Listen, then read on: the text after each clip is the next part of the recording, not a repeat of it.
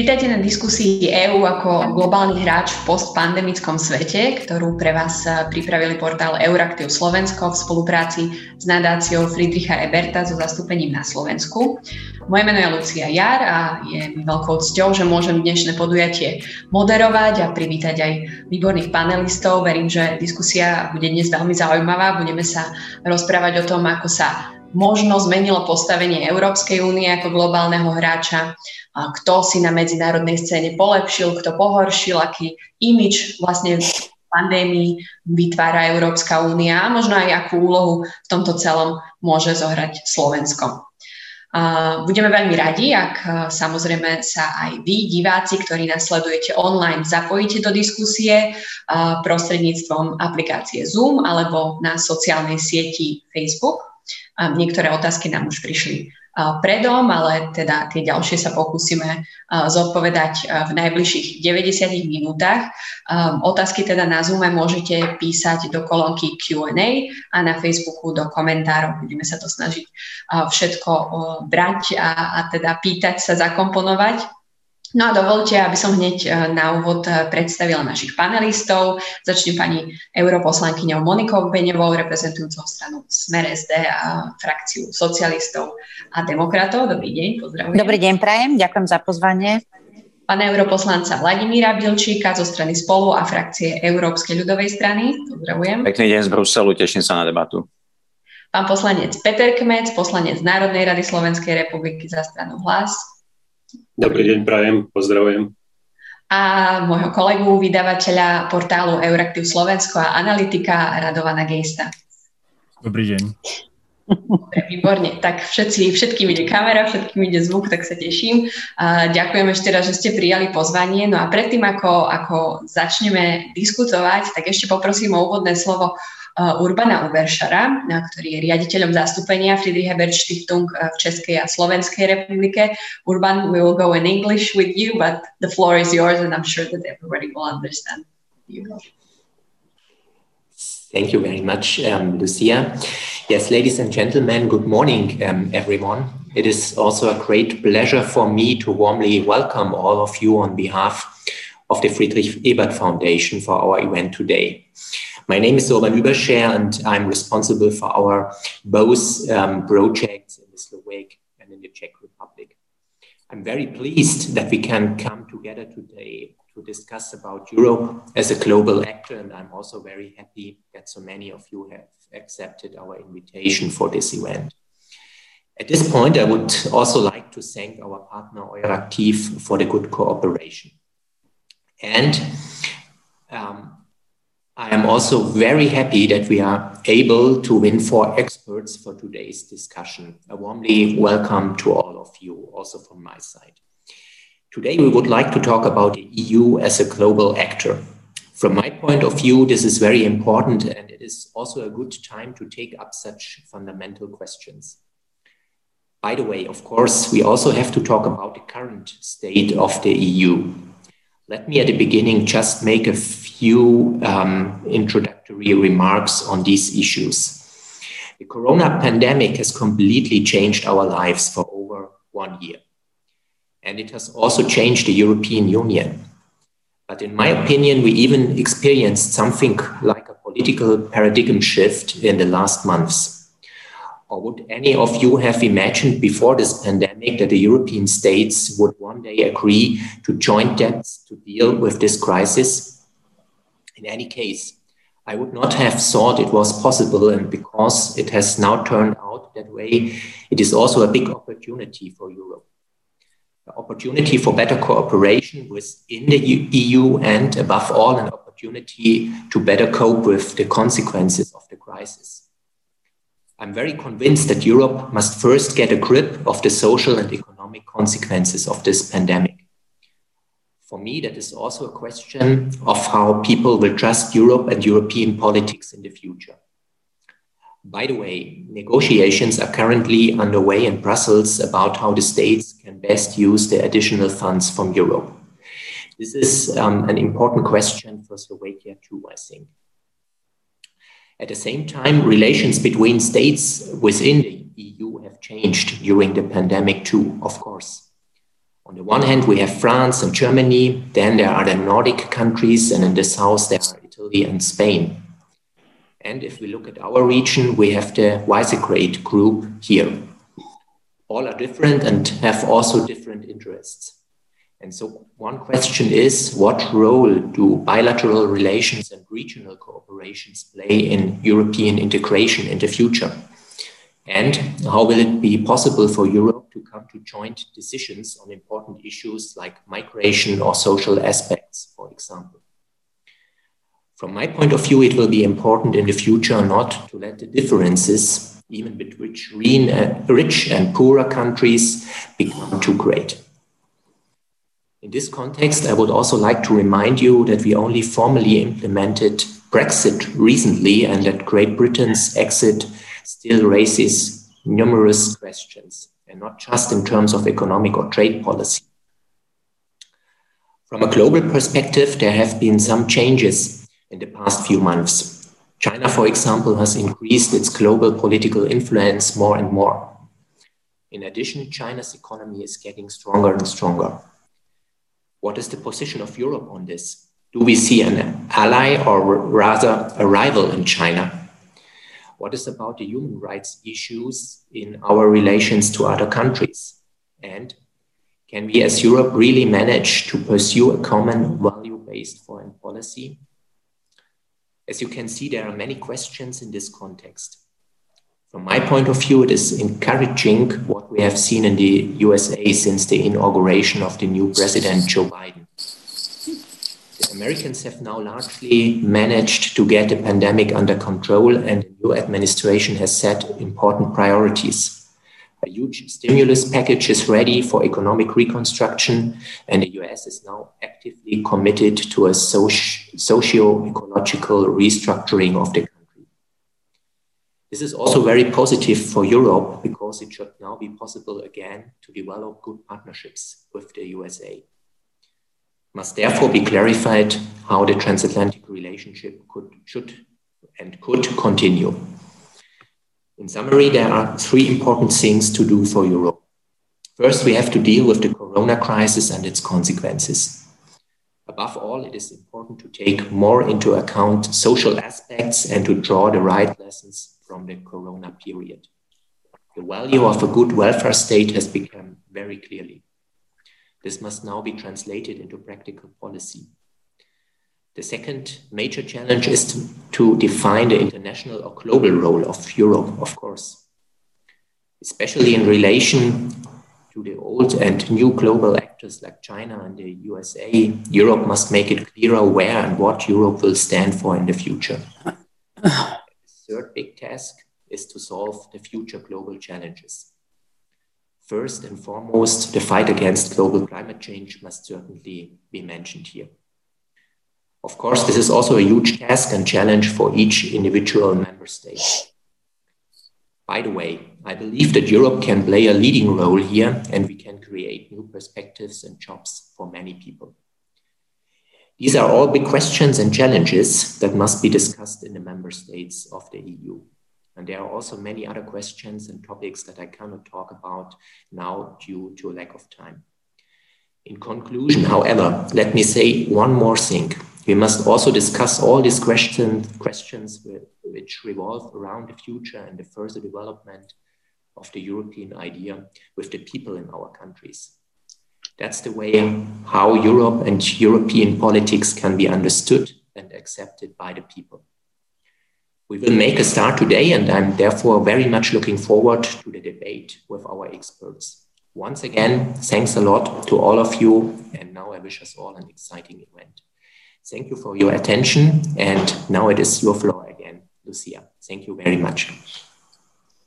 Thank you, Urban. Uh, just to wrap up in Slovak quickly, uh, pán Urban Uberšar uh, teda je rád, že, že um, Friedrich Ebert Stiftung sa podiela na tejto, na tejto udalosti. Sme radi teda za, za panelistov. Otvoril niekoľko otázok, ja sa takmer všetkým dúfam budem venovať. Tých tém je na, naozaj niekoľko Urban hovoril o príležitostiach, o výzvach pre Európu, našetol zo pár veľmi dôležitých otázok, čiže hneď, hneď sa do nich pustíme, pretože máme krátky čas a pán Peter Kmec pravdepodobne bude musieť na hlasovanie ešte uvidíme, pani uh, europoslankyňa pravdepodobne tiež má nejaké povinnosti, takže poďme hneď na to. Začneme tými európskymi kompetenciami a, tým, ako teda Európska únia zvládla, uh, respektíve nezvládla uh, doma a aký pohľad uh, vlastne respektíve aký imič uh, zanechala pred uh, vonkajším svetom. Naozaj tie prvotné reakcie Európskej únie na pandémiu doma boli, boli pomerne také zmiešané. Najviac bolo to viditeľné minulý rok v Taliansku, keď teda začiatkom pandémie komisia ako keby nevedela prinútiť členské štáty ponúknuť Rímu pomoc a krajiny sa naozaj zatvárali, držali si vlastné pomôcky vlastných ľudí pre vlastné interné potreby a už vtedy to ako keby naznačilo, že práve také rady alebo odporúčania európskych inštitúcií budú narážať na národné záujmy 27 krajín eh, a, a možno pôjdu aj do úzadia. A pani europoslankyňa, takmer po roku a pol eh, dá sa dneska povedať, že Európska únia zohrala možno dostatočne dôležitú úlohu v tej pandémii a aký imič to potom zanechalo voči vonkajšiemu svetu z pohľadu teda krajín, ktoré, ktoré nie sú v Európskej únii. Ďakujem veľmi pekne. Pokúsim sa byť veľmi stručná, aj keď táto téma je podľa mňa veľmi komplexná, ale dobre, skúsime to. Uh, chcem len povedať jednu vec tak v úvode, že je veľmi dobré, že môžeme viesť diskusiu o tom, uh, ako zvládla Európska únia túto tému ako globálny hráč, pretože Slovensko je súčasťou tohto globálneho zoskupenia a, a tým pádom a aj napriek tomu, že mnohí ľudia frflú a sú nespokojní, stále sme to zvládli lepšie, ako keby sme ostali niekde samostatne ako krajina a museli by sme si všetko absolútne riešiť individuálne.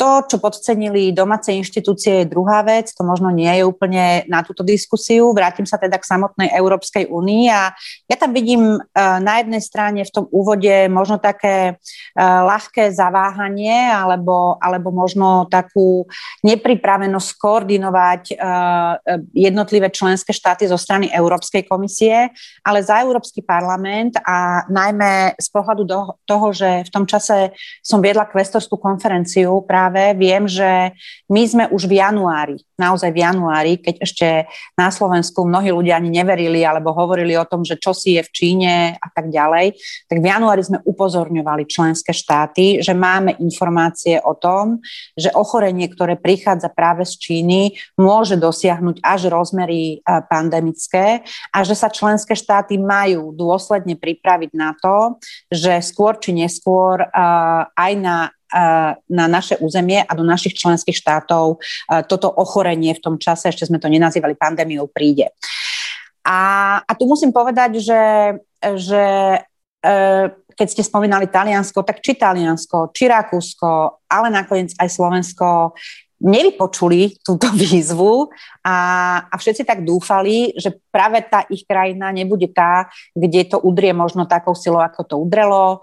Uh, ale nestalo sa to a, a naozaj z, z covidu sa stala pandémia, ktorú naša generácia nezažila.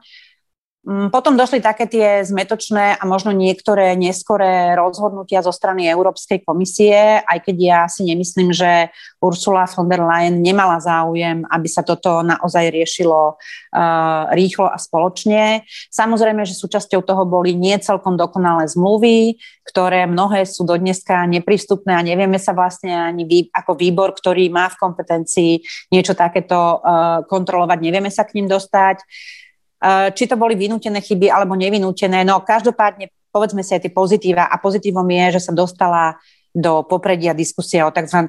o tzv. elementoch strategickej autonómie únie, medzi ktoré patrí bezpečnosť, obrana. Začali sme celkom vážne hovoriť o posilnení spolupráce v oblasti zdravia, pretože veľmi ťažko sme našim občanom napríklad vysvetlovali, že európske inštitúcie nemajú v kompetencii robiť rozhodnutia a príjmať rozhodnutia, ktoré v tejto chvíli musia robiť členské štáty. A možno, že práve, a to je moja posledná veta v tejto časti, možno, že práve prebiehajúca konferencia o budúcnosti Európy uh, bude tým priestorom, kde práve tieto slabé miesta dokážeme riešiť nejakými návrhmi, ktoré budú viesť k posilnenej spolupráci alebo možno až k preneseniu kompetencií napríklad v oblasti, v oblasti zdravia na európske inštitúcie. Áno, tá, tá debata o kompetenciách určite je teraz o mnoho intenzívnejšia, ako bola pred, eh, pred pandémiou. Uh, europoslanec Bilčík, uh, veľmi podobná otázka, zaujíma ma možno ten váš pohľad o tom, na to, aký, aký imič o sebe Európska únia vytvorila pred svetom v súvislosti s tým, ako, ako riešila doma pandémiu a možno aj ako, či, či dokázala ako keby zreflektovať tú svoju tradičnú soft power práve v takom čase, aký, akým je pandémia. Ďakujem veľmi pekne. No, teším sa na túto debatu. Ďakujem za pozvanie. Podľa mňa výborná téma aj v nadväznosti na to, že dostávame sa do bodu, kedy možno budeme mať leto a jeseň e, po dlhom čase e, neúplne bez pandémie, ale také voľnejšie a slobodnejšie. A, a zároveň nám začína konferencia o budúcnosti Európy, čo je dôležitý priestor na to, aby sme si povedali, ako ďalej s Úniou. A, keď mám odpovedať jedným slovom, aký mi zanechala Európa, tak si myslím, že taký veľmi zmiešaný. To je asi taký veľmi jednoduchý záver. Ale takisto si myslím, že dnes je ešte predčasné hovoriť o tom, vzhľadom na to, že tá pandémia zďaleka neskončila, keď sa pozrieme na to, čo sa deje v Indii, ale aj to, že asi reálne nás neminie nejaká tretia vlna, otázne aká intenzívna, aká dlhá bude, tak, tak ešte by som nejaké definitívne hodnotenie a súdy nevynášal. A pretože si myslím, že ešte stále máme čas, povedzme aj ten teraz zmiešaný imič, ako keby vylepšiť. Ja vždy hovorím aj našim partnerom a teda hlavne sa venujem intenzívne e, vzťahom, európskym vzťahom e, s Západným Balkánom. Um, že sme ešte stále v prvom polčase toho zápasu aj o e, silnú európsku odpoveď na tú pandémiu, aj o e, silnú európsku úlohu e, vo svete. A tým pádom ja by som dnes nejaké zásadné súdy nevynášal a myslím si, že je dôležité povedať si, že kam sme sa dostali a poučiť sa aj z tých chyb, ktoré sme, ktoré sme urobili. Ja úplne súhlasím aj s tým, čo hovorila pani kolegyňa Beňová, že všetci, tak povedia, sme, sme podcenili tie prvé signály. Ja si pamätám, v januári sme mali debatu o tom v Štrásburgu na plenárke, aj na frakciách, že toto sa blíži, že poďme niečo robiť. Bolo také burcovanie. Ale my sme nikto pandémiu nezažili a tie pandémie, ktoré sme zažili ako SARS alebo MERS, tak sme mali pocit, že no tak to prišlo a potom to aj odišlo. Nikto si nevedel predstaviť, čo to bude a myslím si, že to podcenenie v niečom uh, bolo tragické, ale, ale žiaľ aj pochopiteľné.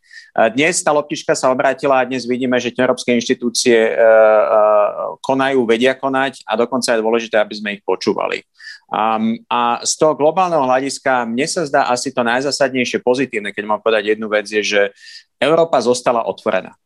Európa naozaj zostala otvorená, keď sa pozrieme na to, akým spôsobom reagovali Spojené štáty, akým spôsobom reagovalo Spojené kráľovstvo. Keď sa bavíme napríklad o tej vakcinačnej uh, politike, uh, áno, tých vakcín je stále málo a áno, stále to trvá dlho uh, a pomaly, kým sa dostávajú nielen k nám v Európe, aj keď už pomaly je dostatok, um, uh, ale aj za naše hranice. Ale ja chcem len počiarknúť, že my sme exportovali desiatky, desiatky miliónov vakcín do celého sveta vrátane aj nášho susedstva, vrátane povedzme aj tých Spojených štátov, vrátane Izraela, vrátane Spojeného kráľovstva. Tie krajiny by nikdy neboli tak ďaleko v tej vakcinácii, ako, ako sú, vďaka tomu, že Európa naozaj zostala otvorená a zachovala si takéto DNA, na čom si myslím, že stava, stav, môžeme stavať ďalej tú našu globálnu silu a to je, že si ctíme nejaké základné pravidlá hry. Um, Môžem vám do sú... skočiť? Ja, ja veľmi, veľmi krátko len sa, sa dopýtam, že hovoríte, že Európa ostala otvorená, ale nevydávali sa víza, jednoducho sa nedalo ani, ani dostať do Európy, medzi sebou sme sa pozatvárali.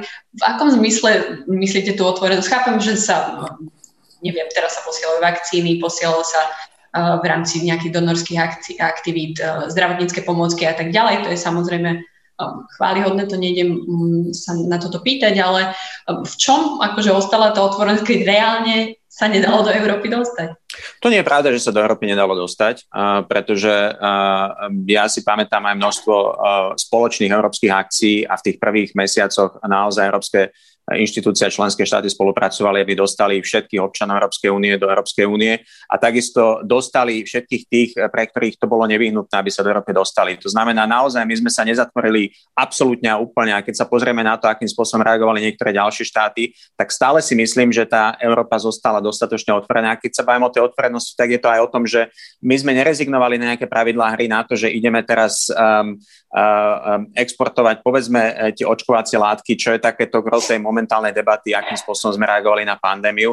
Takisto um, ostala otvorená z toho obchodného hľadiska. Áno, my sme sa zamreli uh, do tej miery, aby sme za, zabránili tomu prenosu toho vírusu, ale nezničili sme si Schengen, nezničili sme si ten spoločný prístup, povedzme, uh, aj k tým vonkajším, uh, uh, vonkajším hraniciam a ich ochrane. Uh, dokázali sme zachovať tie inštitúcie a v niečom si myslím, že, že, že môžeme z toho výjsť uh, silnejší, uh, pretože, pretože sme boli otvorení aj tým spoločným riešeniam. Myslím si, že toto je asi tá, tá dôležitá otvorenosť. My dnes máme fond obnovy, ktorý by bol nepredstaviteľný pre to pandémiu. Posilnili sme podstatne naše finančné inštitúcie a takisto z hľadiska z hľadiska takých tých základných pravidel hry a myslím si, že, že nerezignovali sme na princípy istej férovosti, ale aj, aj uh, právneho štátu v tom, ako pristupujeme nielen uh, k tomu európskom priestoru, ale aj k tým vzťahom s tretími krajinami. Zároveň tá pandémia nás naučila, že ak chceme uspieť, toto nebude stačiť. Mhm. Toto nebude stačiť. My musíme byť asertívnejší.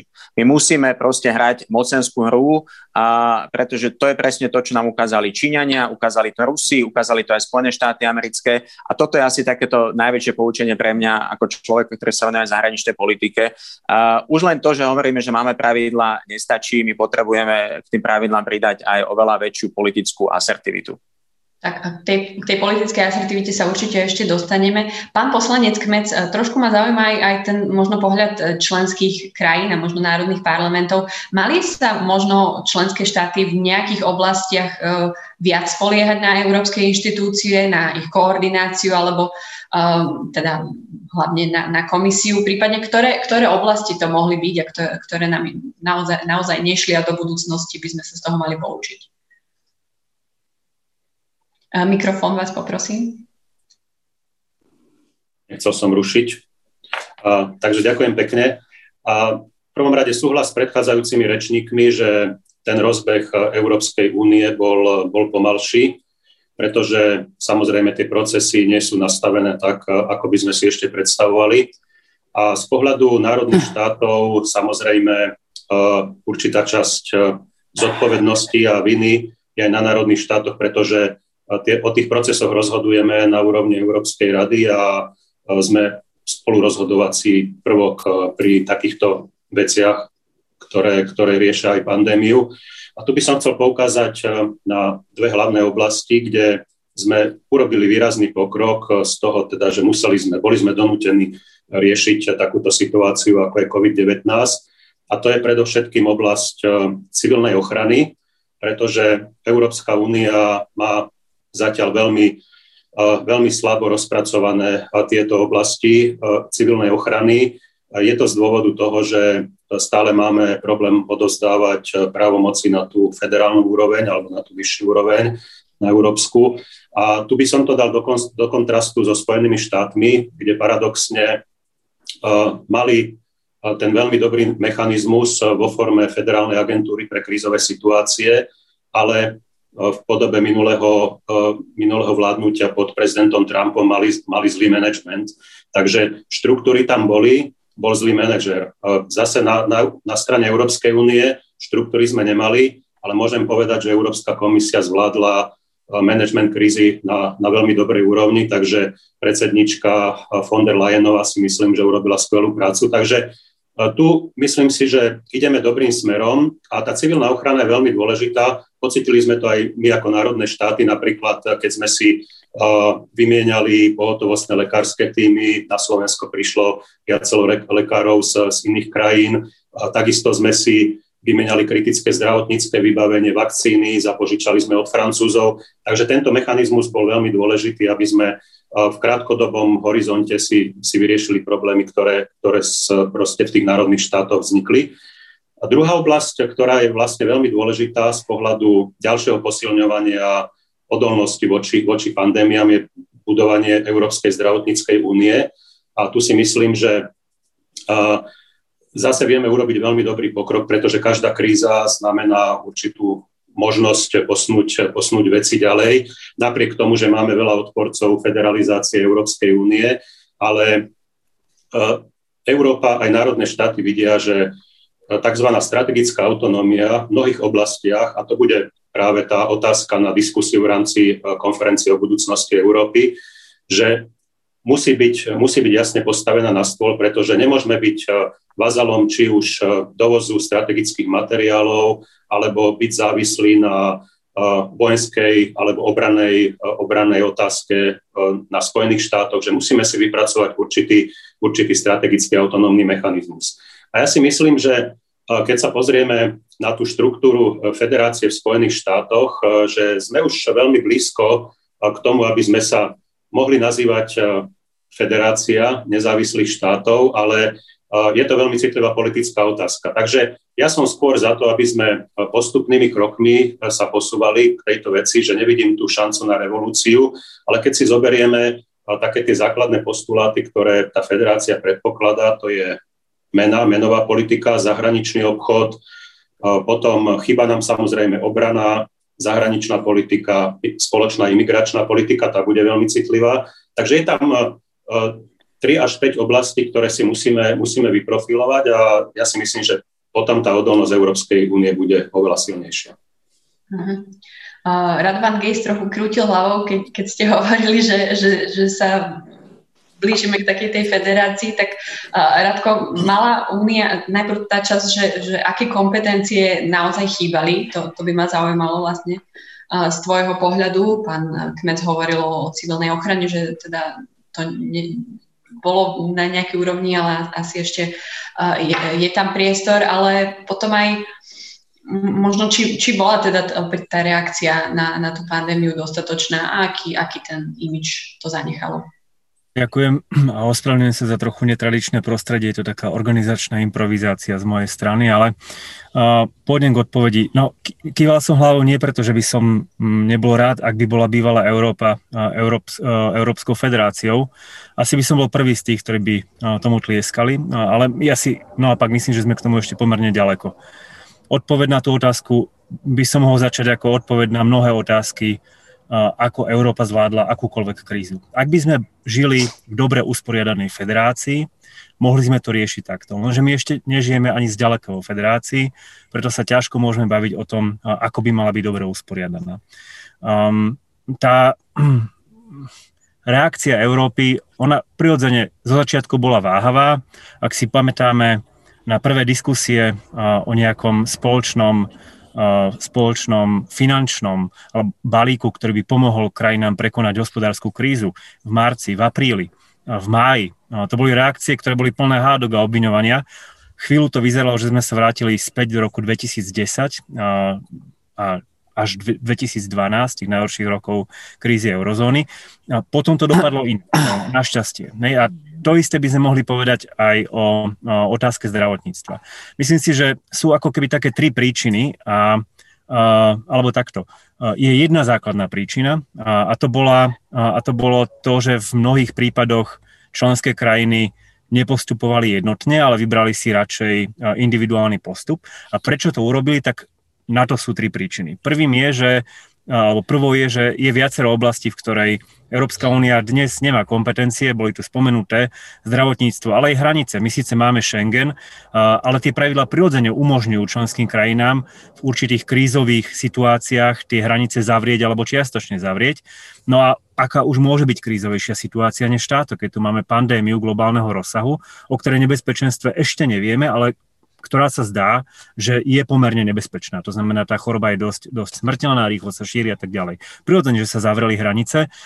Jediné, čo mohli robiť členské inštitú, teda európske inštitúcie, je snažiť sa koordinovať, vytvoriť spoločné pravidla toho, ako budú zatvárané hranice, ako budú spätne otvárané a tak ďalej.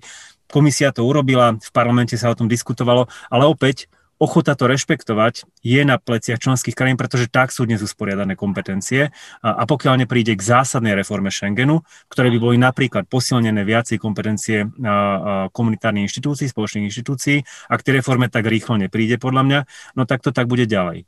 A, môžeme sa baviť o zdravotníckej situácii civilnej obrane. Opäť, a, téma, v ktorej Európska únia má veľmi slabé kompetencie a, a, v ktorej by možno mohla mať ďalš, a, väčšie a ja si myslím, že tak ako to tu bolo spomenuté, konferencia o budúcnosti Európy bude dobrou príležitosťou o tomto diskutovať, a, pretože m, ak túto pandémiu prekonáme, môžeme ju chápať ako, ako test ďalších, ktoré prídu s globalizujúcim sa svetom, pokračujú, pokračujúcimi klimatickými zmenami a tak ďalej.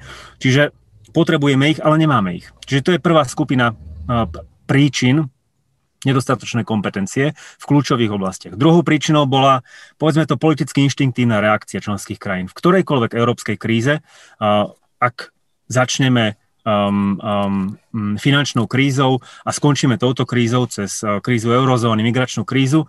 Uh, členské krajiny, ktoré cítia, že v tomto momente ešte nie sú taktou krízu zasiahnuté, tak sa ako keby uzavrú do seba. Hej, ako spomenieme si na migračnú krízu. My sme tu mali politikov a dodnes máme politikov, ktorí tvrdia, že migrácia nie je ich problém, že nám stačí zavrieť hranice a udržať všetkých v Grécku alebo Taliansku alebo na Malte a všetko je vyriešené. Hej? A tváriť sa, že riešime problémy tam, kde sú. A to isté nastalo v istom momente tu. A na naše nešťastie, alebo možno na naše šťastie, tú pandémiu je, pandémiu je o mnoho ťažšie zadržať ako nešťastníkov, ktorí utekajú cez vojnou na hraniciach, pretože ju priniesli naši vlastní ľudia, ktorí sa vracali domov.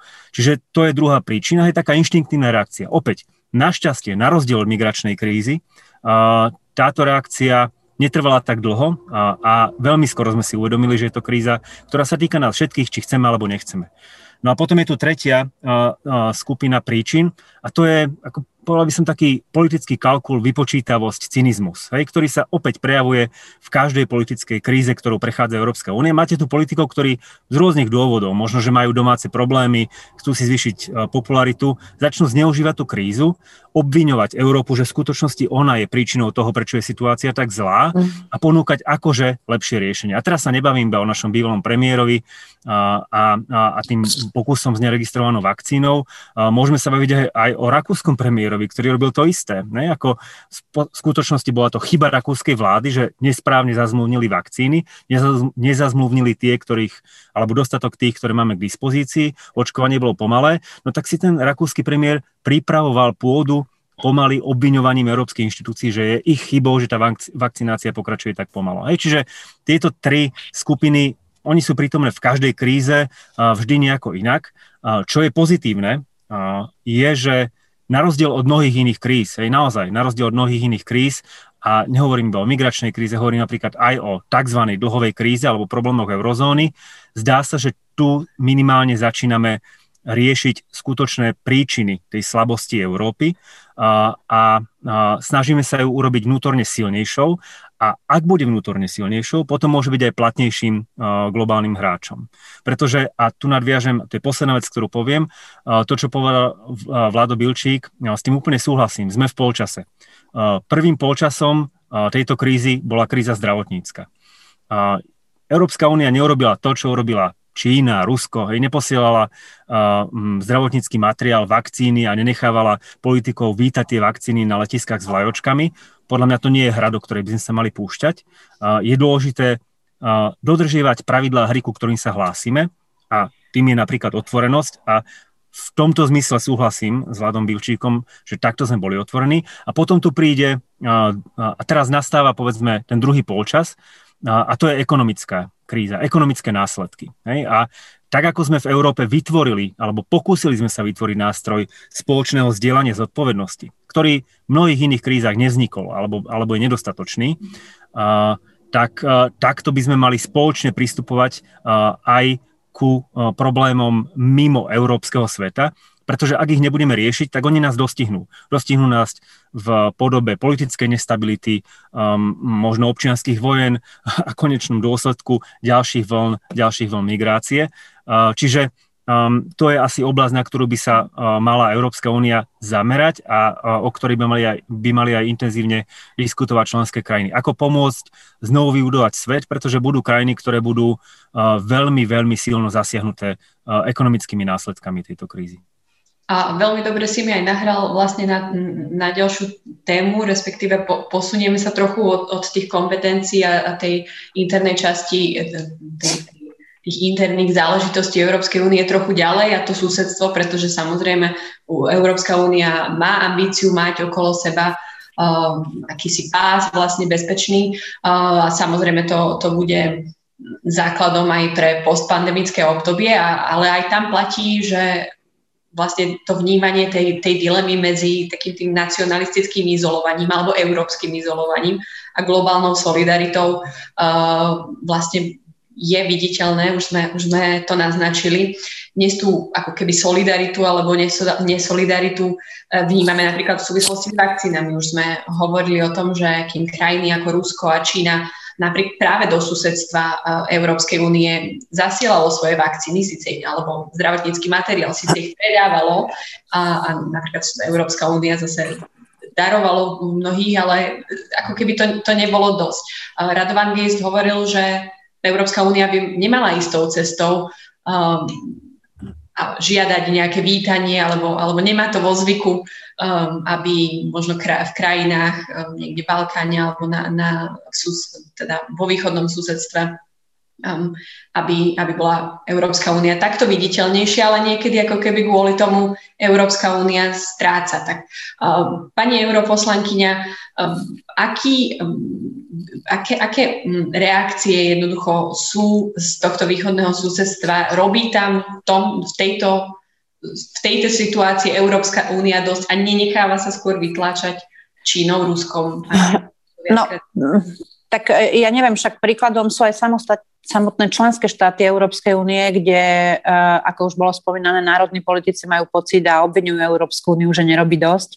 A veľmi podobne je to samozrejme vnímané aj smerom na vonok. Takisto tie očakávania možno boli neprimerané, alebo možno boli tiež zmetočné, ak to mám nazvať tak slušne, že, že to, čo poskytuje Európska únia a to, akým spôsobom to Európska únia poskytla, nebolo z môjho pohľadu dostatočne prezentované, alebo teda nebola tomu daná dostatočná váha na to, aby sme ukázali, že sme tým globálnym hráčom, ktorý v ťažkých chvíľach tú solidaritu smerom návonok prejaví. Ja, ja, v tomto, ja v tomto súhlasím e, na jednej strane e, s radom, že dobre, nemali by sme sa správať ako iné veľmoci a robiť show e, z pomoci. Na druhej strane, ak chceme, aby Európska únia v súčasnej dobe, ktorá proste je digitálna, kde, kde je to, čo je vidieť aj reál, to je tá realita, alebo to je to, čo ľudia vnímajú ako realitu. Keď som není videný a není som počutý, tak jednoducho ako keby som neexistoval a taká tá tichá pomoc a tichá solidarita sa žiaľ Bohu, a ja chcem povedať, že žiaľ Bohu, ale žiaľ Bohu nenosí. Hej? To znamená, že zatiaľ čo Rusko a Čína napríklad so svojimi vakcínami robili tú veľkú show, tak Európska únia sa skôr snažila tú pomoc robiť tak tak tichšie, ale snažila sa ju robiť dôsledne v rámci svojich možností. A áno, boli aj zákazy na vývoz vakcín, ale aj tie mi prišli racionálne a neprišli mi úplne sebecké, zvlášť preto, že sme chceli zabezpečiť dostatočný počet vakcín pre občanov našich členských štátov, takže to bolo skôr také prírodzené. Ak sme hovorili o tom, akým spôsobom vystupujú a ako sa snažili dostať do, do povedomia Európanov napríklad Rusko a Čína svojimi vakcínami a tou veľkou show, ktorú pritom robili a pri ktorej pomáhali uh, naši národní politici z našich členských štátov Európskej únie, tak v prvom rade treba hovoriť o Viktorovi Orbánovi, lebo môžeme hovoriť aj o Sebastianovi Kurcovi, dokonca aj o našom bývalom premiérovi, súčasnom ministrovi financí, ale tu tie tú bránu, tú slavobránu uh, do Európy otvoril v prvom rade Viktor Orbán. Mali sme byť veľmi konzekventní v tom, že v Európskej únii mali byť výlučne používané vakcíny, ktoré sú schválené Európskou lekárskou agentúrou. Ale žiaľ, opäť dostávame sa k tomu, že vidíme, že naše zmluvné vzťahy nie sú v tomto, alebo, alebo to, čo je uvedené v našich zmluvách, nie sú v tomto dostatočné, pretože keď som si to zisťovala, tak áno, je možnosť v takých situáciách, ako je napríklad pandémia, získavať vakcíny aj mimo tých, ktoré sú schválené Európskou lekárskou agentúrou. Viktor Orbán teda len využil to slabé miesto v našich zmluvách. Opäť sa vráťme ku konferencii o budúcnosti Európy, tak poďme sa rozprávať o tom, či sme pripravení v tejto chvíli, po tejto obrovskej prvej a druhej vlne pandémie, po tých všetkých e, e, zákutiach, ktoré už dneska máme aj prebádané a vieme povedzme, kde sú tie slabé miesta, či sme ochotní vzdať sa opäť istej časti svojej suverenity, aj keď je otázne, že do akej miery tá suverenita je napríklad v oblasti zdravotníctva reálna a do akej miery je to skôr len také vytúžené želanie členských štátov tvrdiť, že v tomto sme ešte suverení, pretože ak si vezmeme, ako funguje farmaceutický priemysel, ako nakoniec prichádzali dodávky, či už, či už ochranných mask alebo, alebo rúšok, to už nemá nič spoločné so suverenitou členských štátov, to už naozaj bolo organizované na, na úrovni európskych inštitúcií. A, to, že, a to, že sem napríklad Čína poslala lietadlo a, a do, dodali nám teda nejaké tie ochranné pomocky, nejaké tie masky, no to, to bolo opäť súčasťou tej veľkej show, ale, ale tá suverenita tam už dávno o nej nemôžeme hovoriť aj z pohľadu vedeckých poznatkov, z pohľadu výmeny skúseností a informácií medzi lekárskymi týmami. Tak uh, neviem, no, uh, myslím si, že, že mali by sme sa trošku viacej zamerať na tú prezentáciu o Európskej Európskej únie pri poskytovaní uh, tej solidárnej pomoci aj, aj vo vzťahu napríklad, keď sme sa bavili o Balkáne.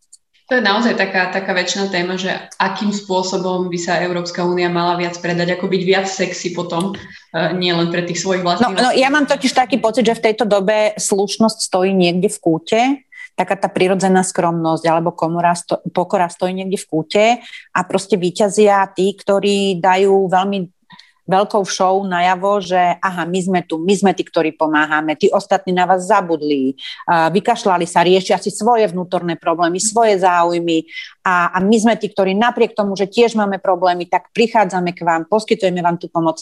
Mali by sme byť v tomto nejakým spôsobom aktívnejší. Nehovorím, že nás musia vítať, ako Rado hovoril, vlajkami a, a, a nastúpeným orchestrom, ale, ale malo, mali, by sme, mali by sme aj pre, pre takú vlastnú hrdosť na, na to európanstvo a na to, čo Európska únia poskytuje, byť tí, ktorí povedia áno, my sme tí, ktorí sú tu solidárni s vami, vieme, že máte tiež problém, vieme, že je to aj pre vás ťažké a napriek tomu, že to potrebujeme aj pre našich vlastných občanov, poskytujeme vám túto mieru uh, našej pomoci. Uh-huh.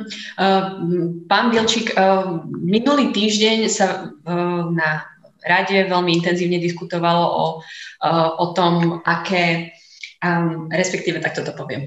Um, prednedávnom zaslali experti, um, ktorí pôsobia, európsky experti, ktorí pôsobia uh, na Balkáne uh, list ministrom uh, zahraničných vecí, pričom ich varovali, že naozaj v tejto súčasnej situácii Európska únia nesmierne stráca um, voči Rusku um, podporu, uh, tak uh, vlastne tým, že sa venujete najmä, tejto, naj, najmä tomuto regiónu, je to naozaj o mnoho horšie, ako to bolo pred pandémiou, alebo je to taký prirodzený vývin, a kde, kam až, kam až nás to dovedie? No, Určite tá pandémia uh, urobila uh, z tých vzťahov so susedstvom oveľa zložitejší problém a rebus uh, pre Európu, pre Európsku úniu. To je absolútne um, bez, bez diskusie. Ja si pamätám ešte, my sme mali v Európskom parlamente v 2019 roku veľkú debatu o tom, ako Francúzi, Holandiania, Dáni blokujú otvorenie prístupových rokovaní so Severným Macedónskom a Albánskom. Potom sme to vyriešili, prijali sme novú metodológiu, teraz sa bavíme o tej politike rozšírenia. Zdalo sa, že, že v zásade ten minulý rok bude úspešným rokom, že naštartujeme rokovania zo Skopie, e, s Tyranou a veci sa budú hýbať. E, no a my sme stále niekde v tom 2019. Nepohli sme sa nikam. A dneska nie je problém ani tak Francúzsko, problém je Bulharsko, ktoré blokuje dlhodobo Skopie a, a v zásade e, ten vzťah e, s tým Balkánom a hlavne nejaký zápas za tú európsku budúcnosť západného Balkánu, e, ktorú sme im slúbili pred vyše 20 rokmi mimochodom, tak je, je oveľa zložitejším zápasom.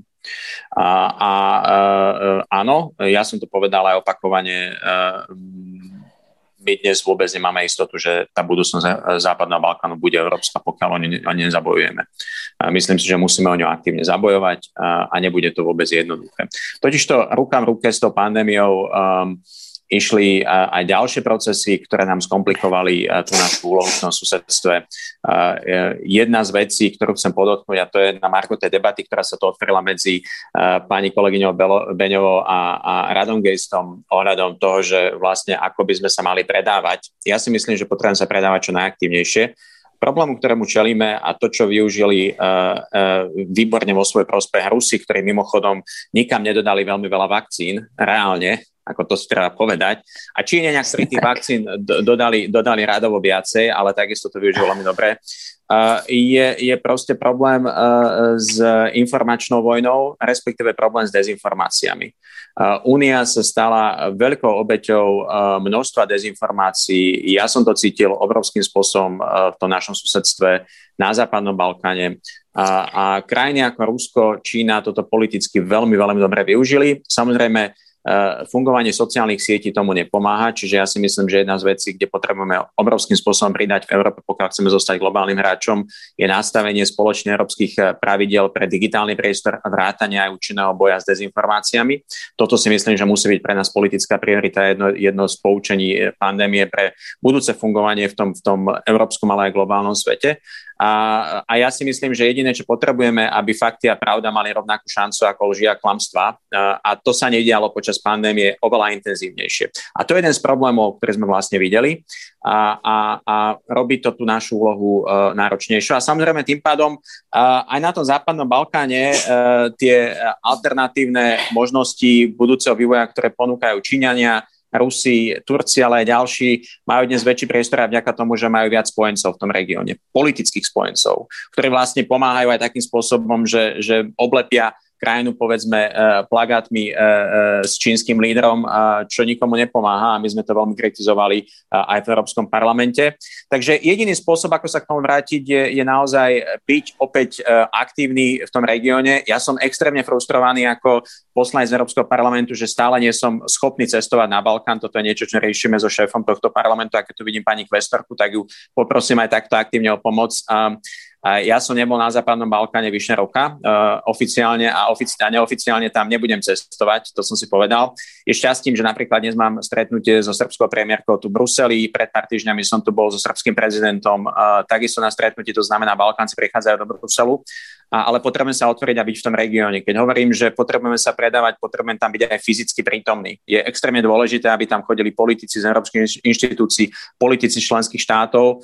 A úplne s vami súhlasím, je dobré, že sme mali túto debatu o tom, čo ďalej so Západným Balkánom na úrovni ministrov zahraničných vecí, lebo trošku potrebujeme burcovať. Ja mám pocit, že ten Balkán je tak trochu ako tá pandémia, ktorá prichádzala z Číny svojho času. My dnes hovoríme, našim partnerom Európskej únii, máme tu veľký problém, poďme ho riešiť, ale keďže ten problém nikto e, akútne necíti, tak e, tá ochota ho riešiť je zatiaľ nízka a môžeme sa zobudiť až v momente, keď bude neskoro. Takže ja som rád, že túto tému otvárame aj tu a, a áno, keď chce byť Európa globálnym hráčom, tak musí byť najskôr úspešná vo svojom susedstve. Ja to hovorím už dlho. A to znamená, potrebujeme zapracovať na tom, aby sme ten Balkán posunuli bližšie k Európe a stal sa európskou súčasťou toho európskeho priestoru.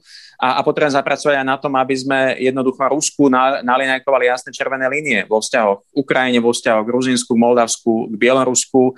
A to vôbec nie je jednoduché a nebude sa to dať robiť takým spôsobom, keď sami nebudeme v tomto silné jednotní a ja súhlasím, to, čo robí Viktor Orbán, je svojím spôsobom podkopávanie toho európskeho projektu. A, a opäť uh, tu potrebujeme si vyčistiť aj ten náš európsky dom oveľa uh, jasnejšie a lepšie. A, a myslím si, že jedna z vecí, o ktorej musíme diskutovať na tej konferencii o budúcnosti Európy, je posun v právomociach v oblasti zahraničnej a bezpečnostnej politiky. A ja som o tom presvedčený. A, takže uh, myslím si, že, že tá pandémia nám dáva príležitosť uh, posunúť to, spoločné európske fungovanie o krok ďalej Nebude to jednoduché, lebo viaceré členské štáty sa budú stavať na zadné, ale myslím si, že iná cesta nie. A toto si myslím, že je úlohou nás, volených európskych politikov, aby sme toto tlačili.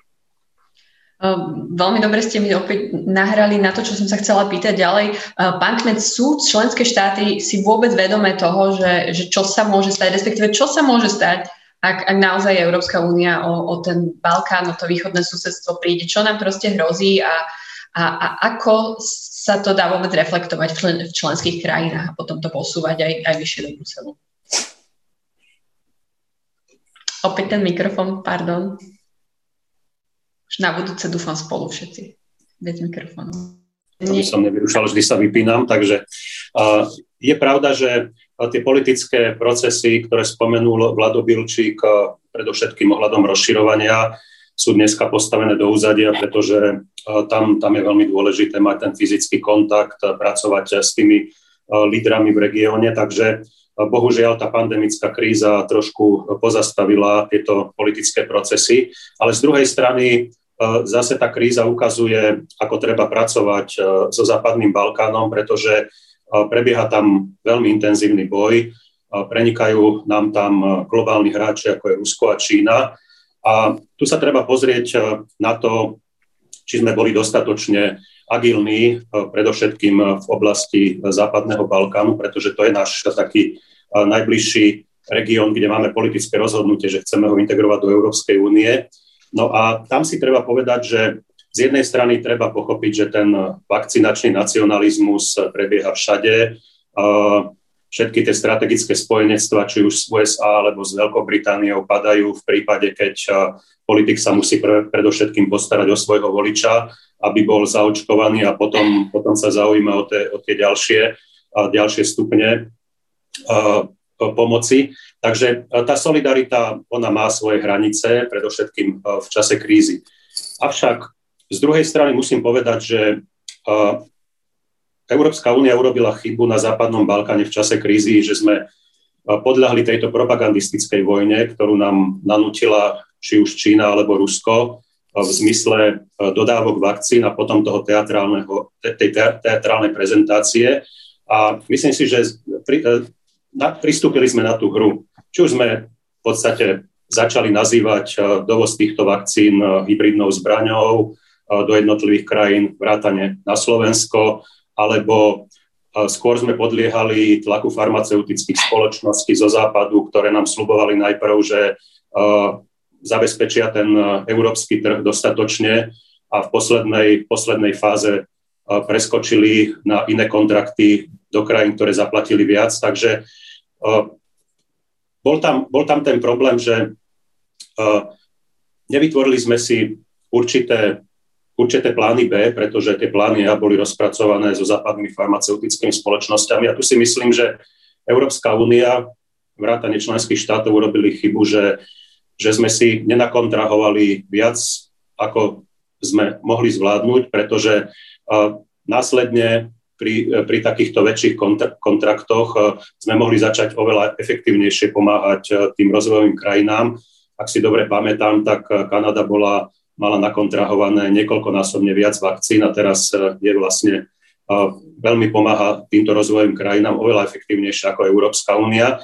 A tu si myslím, že tu sa urobila chyba, že mali sme ísť do spolupráce s Ruskom a s Čínou do rýchlejšej certifikácie, pretože keď si porovnáte ten proces certifikácie západných farmaspoločností, Európska únia predplatila výskum, Európska únia spolupracovala s certifikáciou týchto západných spoločností ešte predtým, ako boli tie vakcíny pripravené. My sme Rusko pustili k certifikácii až keď uh, už začalo vyvážať po celom svete. A chápem Rusko, že bálo sa ísť do certifikácie na európskej úrovni, aby nebolo odmietnuté. A tým pádom by sa tá vakcína vlastne dostala e, v tom svetom, celosvetovom meradle do negatívneho svetla. A tu, tu len privediem jeden príklad, že Srbsko je veľmi dobrý, veľmi dobrý model na to, že brali aj východné vakcíny, aj západné vakcíny, sú líder v očkovaní, už majú prvé výsledky testovaní na, na ľuďoch, ako ako vplýva vakcína Sputnik na obyvateľstvo. A treba povedať, že Sputnik, Sputnik má jedný z najlepších výsledkov. Takže nejakom pozadí vidím, vidím viac politiku ako, ako nejaké vedecké, vedecké prístupy. A tu si myslím, že skôr by som sa prihováral za globálne riešenia, že oddeliť, oddeliť tento, povedzme, globálny boj o, o to, ktorý model, ktorý model je výhodnejší a možno vyčleniť také oblasti, ako sú vakcíny, zdravotnícke podmienky a tieto ďalšie strategické tovary na dohodu na tej globálnej úrovni, vrátanie certifikácie, či už cez Svetovú zdravotníckú organizáciu, pretože, ako sa ukázalo, v škalovaní výroby je Čína oveľa popredu viac ako Európska únia, že Európska únia v takýchto situáciách zlyháva a dostáva sa do situácie, že závislá od dovozov zvonku a potom, potom zlyháva na, na takýchto vlastne riešeniach voči svojmu vlastnému obyvateľstvu. Ale, ale čo keď tá druhá strana ako keby neúplne spolupracovala, oni predsa eh, aj, aj Rusie, Číňania um, nedodali všetky informácie, ktoré, ktoré sa ktoré Európska lieková agentúra napríklad požadovala tak ďalej. To zase možno uh, hovoriť, že, že, je, že my sme ich oddiaľovali, respektíve Európska únia to celé oddiaľovala. Uh, ne, neviem, či je úplne fér.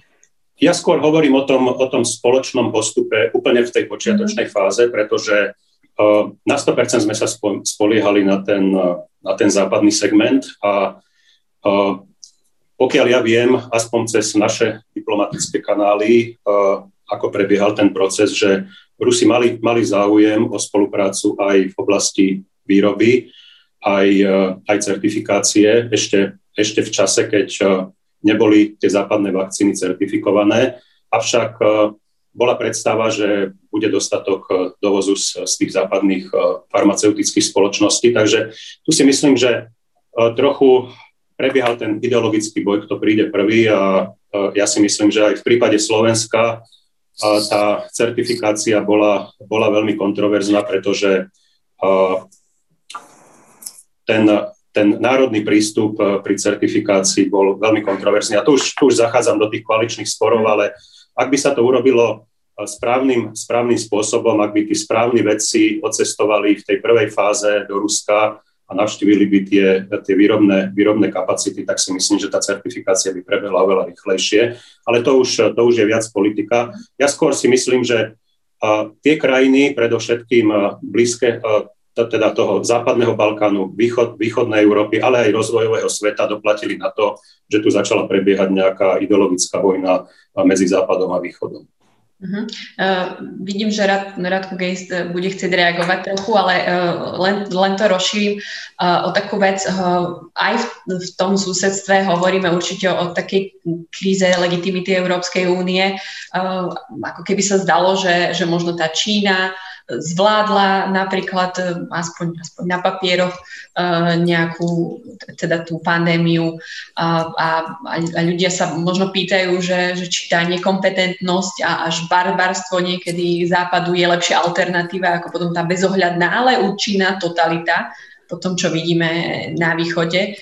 Tak e, v susedstve, ako sme teda počuli, sa, sa to ako keby už dialo a tak sa pýtam, že či môže Únia s touto krízou legitimitou, legitimity, vlastnou krízou legitimity v susedstve vôbec e, nejako bojovať. Mm-hmm. Unmute. um, najprv ešte iba v krátkosti zareagujem. Uh, zásadnou podmienkou spolupráce je ochota spolupracovať na oboch stranách. Uh, to, že sa certifikácia uh, ruskej vakcíny na Európskej liekovej agentúre začala tak neskoro, nejako nesúvisí s neochotou Európskej liekovej agentúry túto certifikáciu previesť. Súvisí s tým, kedy ruský výrobca požiadal certifikáciu a, a kedy a, a, a aké dokumenty dodal a že ich nedodal zatiaľ všetky, to vieme.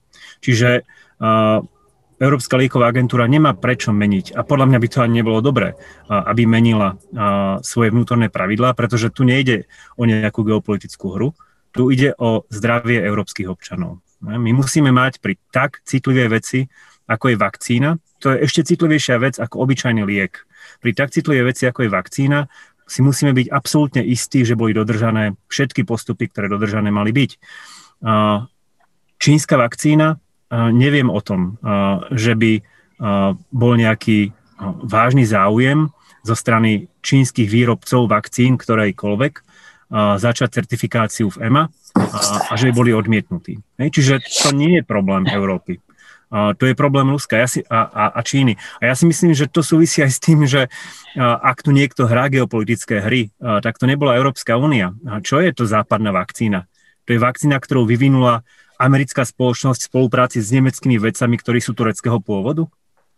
Uh, Európska, euroamerickom svete, tak toto nazvem, v euroamerickom svete funguje tento trh s akými, akýmikoľvek liečivami ako globálny trh to je globálny trh, kde existuje globálny pohyb talentu, globálny pohyb kapitálu a v konečnom dôsledku záujem to predávať na globálnej úrovni. Hej, čiže, čiže ak tu bol nejaký geopolitický záujem, tak to bol skôr geopolitický záujem v prvom rade Ruska a, a do istej miery aj Číny, a, pretože ak by Rusko úprimne chcelo dodávať vakcíny celej Európskej únii, už dávno mohlo začať certifikačný proces na EMA. Ja si myslím, že to, že sa to nestalo, súvisí s dvoma vecami. Poprvé s tým, čo spomenul Vlado Bilčík, oni tých vakcín naozaj nemajú tak veľa, aby ich mohli dodávať vo veľkých množstvách Európskej únii, všetkým členským krajinám alebo veľkým krajinám ako je Nemecko. A, a po druhé, a tomu, že ja nepochybujem o tom, že súča- a teraz nehovorím o Rusku, hovorím o súčasnom ruskom vedení. Súčasnému ruskému vedeniu, putinovskému režimu viac vyhovuje Európa rozdelená, Európa, v ktorej si Viktorovia Orbánovia hrajú svoje vlastné drobné hry, než Európa jednotná. Ne, čiže to je jedna vec. Druhá vec, výrobné kapacity. Európska únia netrpí nedostatkom výrobných kapacít. Európska únia vyváža vakcíny do zvyšku sveta vakcíny vyrobené v Európe. Vyvážame do zvyšku sveta. Pretože to nie sú vakcíny vyrobené európskymi firmami, sú to vakcíny vyrobené globálnymi firmami, ktoré majú svoje výrobne aj v Európskej únii.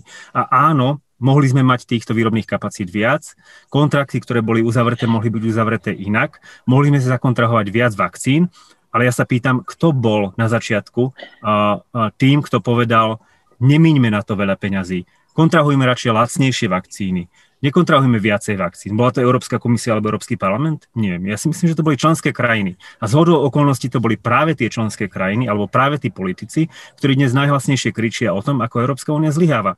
Vrátane, podľa mojich informácií, Slovenska, ktoré tiež chcelo radšej lacnejšie vakcíny a nie zbytočne veľa. Čiže, čiže to je druhá vec. No a pokiaľ ide o tú, o tú kredibilitu, kredibilitu Európskej únie. Opäť, ako ja si myslím, že tu, dobre, uh, ten problém je komplexnejší. Ja spomeniem dve veci. Jedna vec je, a to už som spomínal, uh, Európa nemá európske firmy vyrábajúce tieto vakcíny. Ako ten, uh, ja si pomôžem niečím, čo povedal srbsko-americký uh, ekonom Branko Milanovič. On rozdelil ten súčasný globálny kapitalizmus na dva samostatné modely. Liberálny kapitalizmus, na základe ktorého funguje e, Európa, fungujú Spojené štáty americké, niektoré ďalšie krajiny, a potom to, čo nazýva politickým kapitalizmom. To je taký typ systému, kde ekonomické a politické záujmy sú úzko prepletené. A ten funguje v Číne, ten funguje v Rusku. Áno, čínske úrady môžu ako keby pracovať s vakcínou ako, politickým, ako ďalším politickým nástrojom, aj ruské, pretože e, ten čínsky a ruský štát v istom zmysle túto vakcínu vlastní alebo spoluvlastní. Európa takto nefunguje a to, to je zväzuje ruky, to zväzuje ruky každej európskej krajine a, a osobitne, ale zväzuje to ruky aj európskej krajine ako celku. Chceme tak fungovať? Ja si myslím, že nechceme. My musíme mať samozrejme diskusiu o tom, ako posilniť našu strategickú samostatnosť, strategickú suverenitu vo viacerých oblastiach, vrátane oblasti, oblasti zdravotníctva, ale to neznamená, že chceme vytvárať ekonomický systém taký, aký dnes funguje v Rusku alebo aký funguje v Číne. A to sa podľa mňa dotýka aj tej ďalšej časti otázky, zvládnutie pandémie. No áno, určite. Akože myslím, že by sme dokonale dokázali zvládnuť pandémiu, keby sme mali globa, teda celoeurópsky systém sledovania občanov, ktorý o každom jednom občanovi vie, kde sa presne nachádza, čo presne robil a môže, môže ako keby vysledovať jeho kroky. Trošku to preháňa. Taký systém nefunguje v Číne ako celku. Funguje v niektorých častiach z hodou okolností. Jeho zavádzajú. Chceme takýto spôsob v Európe? Podľa mňa nie. Podľa mňa pri každej kríze a dokonca aj takejto vážnej kríze musíme hľadať rovnováhu medzi ochranou zdravia a životov, ktorá je veľmi dôležitá, a rovnováhu medzi udržaním uh, podstatnej miery slobody, občianských slobod a práv a dôstojnosti jednotlivca. Ako náhle stratíme to druhé, tak v podstate to prvé stráca ako tiež do istej, do istej miery zmysel. Čiže a, a, áno, potrebujeme budovať kredibilitu Európskej únie, posilňovať kredibilitu Európskej únie, ale nie tým, že budeme hrať takými istými nástrojmi, takými istými zbraňami, a, akými hrá, ja neviem, Čína, Čína alebo Rusko. Nemôžeme, pretože naozaj by sme sa museli vnútorne zmeniť smerom, ktorým sa nechceme meniť. A, a podľa mňa nemali by sme, pretože ak niečo chceme v našom blízkom susedstve, tak to nie je reťazec krajín, proste, ktoré majú poloautokratické vlády, ktoré sú nám verné, pretože im prinášame, prinášame nejaké benefity, ale je to reťazec relatívne prosperujúcich, bezpečných krajín, ktoré sú politicky stabilné aj vďaka tomu, že ten politický systém v týchto krajinách je postavený na podobných hodnotách, aký, aké, aké sú hodnoty Európskej únie a členských krajín, ktoré nie sú dokonalé a ich realizácia už vôbec nie je dokonalá, ale stále si myslím, že vo svojej podstate sú lepšie ako ten, tá zmes oligarchického kapitalizmu a poloautokracie, ktorú dnes pozorujeme v Rusku, alebo silnej centralizácie a politického kapitalizmu, aký pozorujeme v Číne. Uh-huh. Uh, ďakujem, že sme to vlastne presunuli aj, aj, na, aj na tú tému Číny, aj, uh, a už sme prešli tak trochu aj Ruska, ale z tých svetových mocností nám v podstate ešte uh, chýba, uh, chýbajú Spojené štáty americké. Samozrejme, v začiatkoch pandémie uh, uh, s iným lídrom to bola asi iná pesnička, ako to máme teda dnes.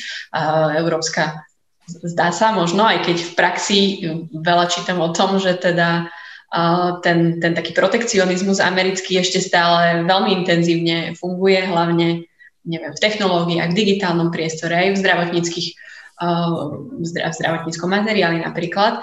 Takže to je jedna vec. Ale s, prí, s príchodom teda nového lídra, ako keby sa tie, tie diskusie minimálne otvárali, vraciame sa k rokovacím stolom, ako keby sme mali opäť k sebe bližšie ako, pred štyri, ako posledné 4 roky, čo je teda jednak samozrejme dôležité pre Európsku úniu mať takého partnera, s ktorým sa zdieľajú niektoré hodnoty.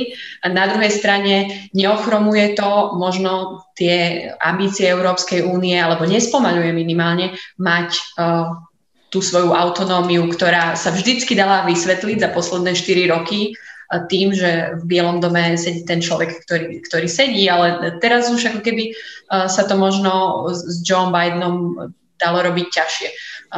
Pani Monika Beňová, asi poprosím vás možno na takú reakciu na či tá Európska, či Európska únia nájde opäť, alebo už v podstate nachádza toho partnera vo Washingtone, ale vrátime sa späť do obamovských čias, alebo budeme hľadať úplne nejaký nový No, veľmi krátko, že možno mne v minulosti počas Trumpovej administratívy chýbala taká ostrejšia pozícia Európskej únie, taká, akú vieme mať proti uh, Putinovej administratíve. Tu sme voči Trumpovej administratívne nikdy takto zásadne nepoužili a pritom Donald Trump veľmi, veľmi výrazne narušil vzťahy medzi Európskou úniou a Spojenými štátmi americkými, pretože napríklad bez akýchkoľvek konzultácií eh, boli zavedené zo strany Spojených štátov amerických eh, eh, jednostranné cestovné obmedzenia pre občanov Schengenu.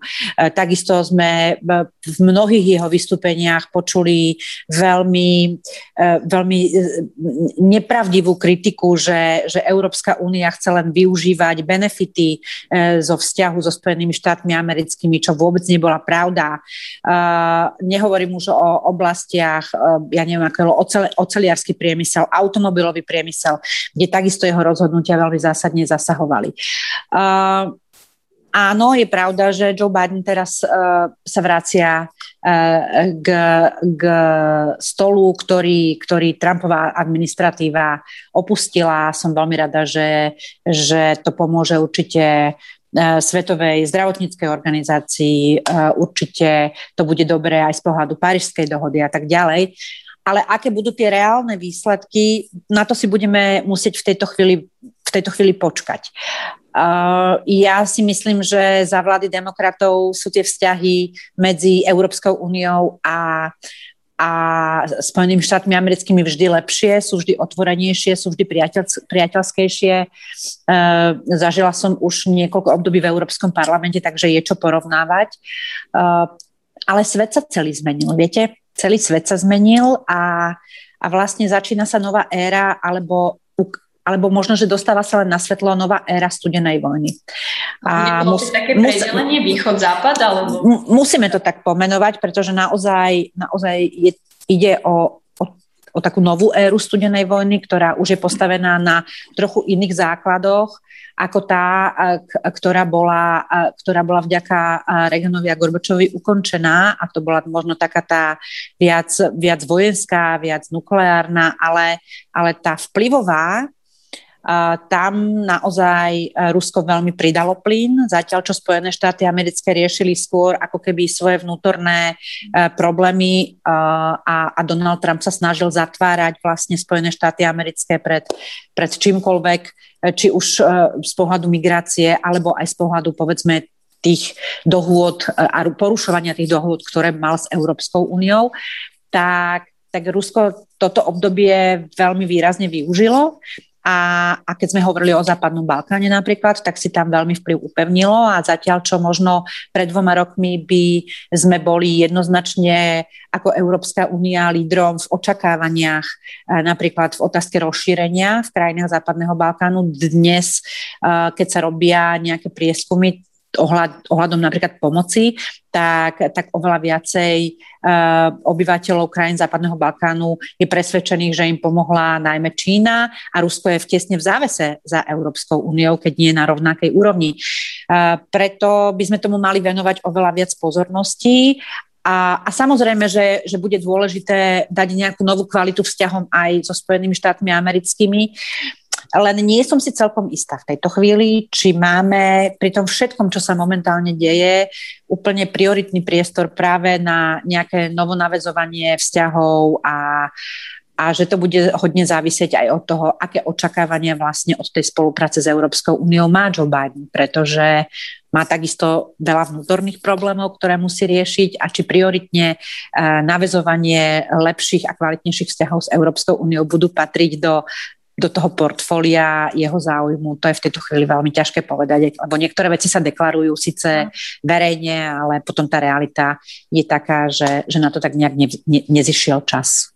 Určite áno, a, a keď sa pozrieme možno aj na to novo sa tvoriace ako keby spojenectvo, respektíve nachádzanie, my sme to napísali niekde v texte, že objavovať objavenie Ameriky, takže či uh, to, to delenie na východ a západ, pán europoslanec Vilčík, uh, sa teda bude naozaj diať a hlavne, či, či už Európska únia napríklad stratí možnosť byť akýmsi mostom, možno minimálne pri vzťahoch s Čínou. Koncom ešte minulého roka videli sme Nemecko, Francúzsko veľmi intenzívne bojovať za investičnú dohodu. Dnes ako keby sa potom všetkom zľahla zem, už si na to pomaly nikto ani nespomenie naozaj sa bude musieť Európska únia vlastne ako keby otočiť uh, Washingtonu viac uh, a, a, a počúvať, čo hovorí v súvislosti s Čínou? Uh, no, myslím si, že Európska únia nemá šancu byť uh, silným globálnym hráčom bez toho, aby sme mali silné spojenectva vo svete. Ako to je úplne základný predpoklad. A je úplne prirodzené, že e, to najlepšie spojenectvo, ktoré fungovalo aj v minulosti, je so Spojenými štátmi, je s tými transatlantickými partnermi, ktorí sú aj v Severoatlantickej aliancii, či sú to Spojené štáty, Kanada, ale aj ďalší, ako potrebujeme z tých spojencov naozaj hľadať. Um, hľadať si ich e, aj, aj v iných častiach sveta, v Ázii, um, takisto, ja neviem, spomeniem Austráliu, ako myslím si, že potrebujeme byť veľmi kreatívni v tom, aké spojenectvá si hľadáme a ako ich kultivujeme, takže bez toho sa nedá robiť globálna politika. Samozrejme, robí sa to najlepšie, pokiaľ máme fungujúce medzinárodné inštitúcie a to je asi tá najväčšia zmena uh, s nástupom prezidenta Bidena v porovnaní s prezidentom Trumpom. Ale ja, uh, keď tu vidím aj Petra Kmeca, ktorý bol našim diplomatom uh, vo Washingtone pred rokmi, tak uh, ja chcem len upozorniť, že nemáme tu nejaký spoločný spomienkový optimizmus uh, v súvislosti so Spojenými štátmi. Ako nemá zmysel uh, teraz sa vrácať do minulosti a baviť sa o tom, že tak, ako to bolo pred 20 rokmi, tak to má šancu byť uh, počas ďalších 5 alebo 10 rokov. Nemá. Ten svet je radikálne iný, on sa zmenil. A, my si môžeme pozrieť časti tej minulosti a pozrieť sa, ako by sme vedeli lepšie pracovať s tým partnermi, povedzme aj v Washingtone, ale už to nebude fungovať tak, ako to fungovalo za Clintona a dokonca ani za to Obamu, buďme úprimní, mnohé veci nefungovali. Spojené štáty sa posunuli, um, európsky priestor pre nich zďaleka nie je uh, taký kľúčový a prioritný z hľadiska strategických zájmov, ako bol ešte v minulom storočí a toto sa nezmení so žiadnym prezidentom. Čiže na toto si zvykneme. To, čo sa zmenilo s Bidenom, je štýl a prístup ku komunikácii. To je veľmi dobré a to je dôležité a snažíme sa to využívať, využiť na maximum. No a čo sa týka tej vašej otázky, ako s Čínou, prípadne ako s Ruskom, no myslím si, uh, pokiaľ budeme schopní nájsť čo najviac styčných ploch um, a spoločných uh, postojov uh, s Washingtonom, tak tým budeme aj úspešnejší v našej politike voči Pekingu a Moskve. Tak to platilo v minulosti, tak to bude platiť aj v budúcnosti. Uh, Čína sa radikálne zmenila. Čína to už nie je jednoducho uh, tovareň na vecí, ktoré si potom kdekoľvek kúpime od uh, uh, trhoviska uh, na Miletičke Bratislave alebo až po všetky obchody, kde máme všetko proste vyrobené v Číne. Čína dnes je globálna mocnosť. So všetkým, čo k tomu patrí, to znamená aj s vojenskou mocou, s politickou mocou, strategickými záujmami, a komunikáciou, ktorá mimochodom je iná, podľa mňa je premyselnejšia než, než to, čo robí Moskva z hľadiska toho, ako si snaží kultivovať spojenectva. A, a my sa musíme voči takéto Číne jednoducho jasným spôsobom postaviť, vymeziť, hľadať si partnerstva s tou Čínou tam, všade tam, kde ich potrebujeme, ale, ale takisto Čínu konfrontovať všade tam, kde je pre nás problémom. A, a e, dnes, keď sa bavíme povedzme o tej investičnej dohode, je to stále téma v Európskom parlamente, ale veľmi ťažko si vieme asi predstaviť, že my dnes zahlasujeme za uh, túto investičnú dohodu, ktorá bez našich, našich hlasov nebude schválená, uh, keď, keď Čína sa rozhodla, že niektorí z našich kolegov na, na sankčný zoznam, vrátane našej slovenskej kolegyne Miriam Lexman. Uh, myslím si, že, že to je niečo, čo si ťažko vieme predstaviť um, a, a preto tá debata celá stojí. A to len ukazuje, že my tak, ako máme dnes uh, konfrontáciu s Ruskom, ja si neželám, aby sme tú konfrontáciu mali, ale máme ju, Moskva si ju vybrala, a, a potrebujeme s tým pracovať, pracovať čo najúčinnejšie, tak, tak máme dnes uh, mnohé konfrontácie aj s Čínou, ktorá sa snaží byť asertívna, aktívna. Ja to vidím najzásadnejšie na Západnom Balkáne, kde dnes riešime otázku toho, či Čína si vezme časť územia Čiernej hory ako kolaterál za uh, nevýhodnú pôžičku, uh, ktorú Čierna hora bude mať problém splácať. A, čiže toto je realita, s ktorou pracujeme. A, a naozaj všade tam, kde môžeme uh, mať na palube aj Spojené štáty, usilujeme sa o to. Ale nemajme očakávania, že to bude uh, tak, ako to bolo pred 20 rokmi alebo 10 aj dozadu, lebo nebude. Uh, čiže, čiže buďme väčšie realisti aj v tej zahraničnej politike um, a, a musíme byť aj svojstojnejší uh, z hľadiska toho, uh, toho európskeho hlasu. To je, to je niečo, čo, čo uh, si myslím, že je dôležité také veci, ako bola návšteva pána Borela v Moskve, kde, kde bol na tlačovke naživo jednoducho vyškolený ministrom Lavrovom. Bola to obrovská hamba, niečo také sa nesmie opakovať. A, a, a myslím si, že, že všetci si to uvedomujeme, potrebujeme aj spôsob, ako, ako vieme sebavedomým, uh, sebavedomým štýlom komunikovať aj tie európske záujmy a, a, a bude to jednoduchšie, keby mať silné spojenectva. Takže ja sa teším na spoluprácu uh, s americkou administratívou. Teším sa, že prezident Biden sa chystá do Európy a dúfam, že aj do Strednej Európy. Bolo by ideálne, keby prišiel aj na Slovensko, a, ale, ale e, jednoducho uh, myslím si, že aj tu musíme byť realisti z hľadiska toho, čo môžeme očakávať. Ďakujem. Pán, pán poslanec Kmes, neviem, či začala schôdza Národnej rady a či musíte bežať alebo nie, ale zdá sa, že je tam viac problémov. ale teraz som vás strátila, dobre. Ale Zdá sa teda, že, že môžeme pokračovať. Otázka veľmi podobná opäť, že ako môže uh, Brusel vlastne budovať na tej svojej autonómii jednak na osi Washington-Brusel, ale potom aj voči, voči Moskve, respektíve voči, voči Pekingu. Ďakujem. Hlasovanie sa odkladá, takže mohol som zostať a, a veľmi zaujímavá debata v tejto, v tejto časti, pretože uh, tak ako som optimista pri posilňovaní vnútorných kompetencií Európskej únie, tak e, som pesimistický, ako bude Európska únia reagovať na tieto rýchlo meniace sa trendy.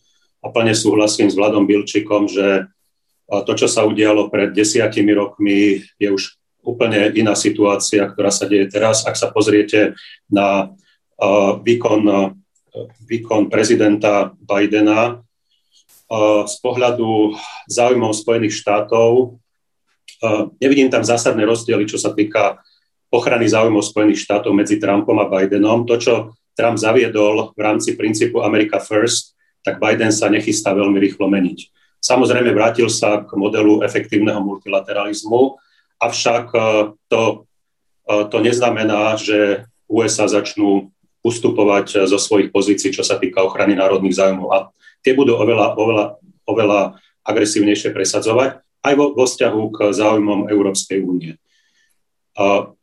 Takisto platí, že skončila éra strategických vzťahov a strategického dôrazu na transatlantický rozmer. Tá paradigma, celá geopolitika sa presúva do pacifického regiónu a úloha Európskej únie je tá, či tam vie zohrávať úlohu aktívneho hráča. Ak chceme byť aktívny hráč iba uh, na, na našom kontinente a v periférii uh, našich, našich záujmov a bojovať s Ruskom, tak to je vlastne druhá liga. Prvá liga sa vytvára v tomto pacifickom regióne a tu už sa vedie veľmi intenzívna debata, ako prispôsobiť uh, to svetové vládnutie tým novým geopolitickým trendom. Ja by som sa odvolal na nedávny článok dvoch významných politologov, Charlieho Kapčena a Richarda Haasa, ktorí radili aj bývalým prezidentom a oni napísali takú, takú stať eh, dvoj, dvojmesačníku Foreign Affairs, kde vyzývajú na vytvorenie tzv. globálneho kompaktu pre 21. storočie s tým, že eh, v podstate treba vytvoriť eh, novú, novú svetovú vládu, na rozdiel od Bezpečnostnej rady OSN, ktorá reflektuje stále pozdvojnové usporiadanie a už Eh, nie sú tam zastúpené krajiny, ktoré, ktoré majú ten dostatočný výtlak, či už individuálne, alebo aj geopoliticky. A on navrhuje vytvoriť tento globálny kompakt zo šiestich štátov. To je Čína, Európska únia, India, Japonsko, Rusko a USA. Tam presne vidíte, že výrazne sa zvyšuje úloha Ázie. Tri štáty z tohto zoskupenia by prichádzali z Ázie a Amerika samotná vyzýva na to, aby Európska únia prevzala časovej zodpovednosti. Druhá, druhý aspekt eh, tohto celého kontextu, aby sme sa dostali k nejakej te, tejto svetovej, celosvetovej vláde, je to, že Západ musí reflektovať eh, aktuálny stav vývoja vo svete s tým, že princíp 200-ročného eh, vládnutia liberálnej demokracie prichádza nehovorím ku koncu, ale je oslabený výrazne, že v niektorých častiach musíme reflektovať to, že tá liberálna demokracia sa nepresadí. Takže autori hovoria, že tá vízia Francisa Fukuyamu o konci dejín je, je utopia, dokonca ju, ju nazývajú, nazývajú určitým uh, sofistikovaným nezmyslom, ktorý vznikol v 90. rokoch uh, E, čo bolo vlastne taká tá eufória z víťazstva západu nad východom. Avšak tento koncept pomaly vyprcháva a ak budeme predsúvať, povedzme, ľudské práva pre to, že, že budeme sa s takýmito krajinami ako Čína a Rusko vôbec baviť, tak ten svet nám začne unikať. Takže treba rešpektovať aj to, že nie všade vieme presadiť liberálno-demokratické princípy ak chceme riešiť svetové problémy, tak treba sa baviť aj s totalitnými režimami. Samozrejme, treba ďalej využívať veľmi efektívne všetky nástroje medzinárodného práva, ktoré máme, či už na, úrovni OSN, regionálnych organizácií, Svetovej zdravotníckej organizácie. Takže všetky tieto štruktúry by zostali zachované, vrátanie kritického dialogu v oblasti ľudských práv, ale nemôžeme čakať povedzme 50 až 100 rokov, že možno v tej Číne sa nejaký ten režim zmení v prospech eh, liberálnej demokracie. Takže tu som, tu som dosť pesimistický z pohľadu našich debát na európskej úrovni, že či sme schopní reflektovať eh, eh, tento geopolitický vývoj a či sme schopní vstúpiť do toho pacifického re- regiónu s aktívnou zahraničnou politikou. A to samozrejme predpokladá popri tých soft nástrojoch aj tie, tie tvrdé nástroje vrátane spoločnej obrany a spoločnej zahraničnej politiky.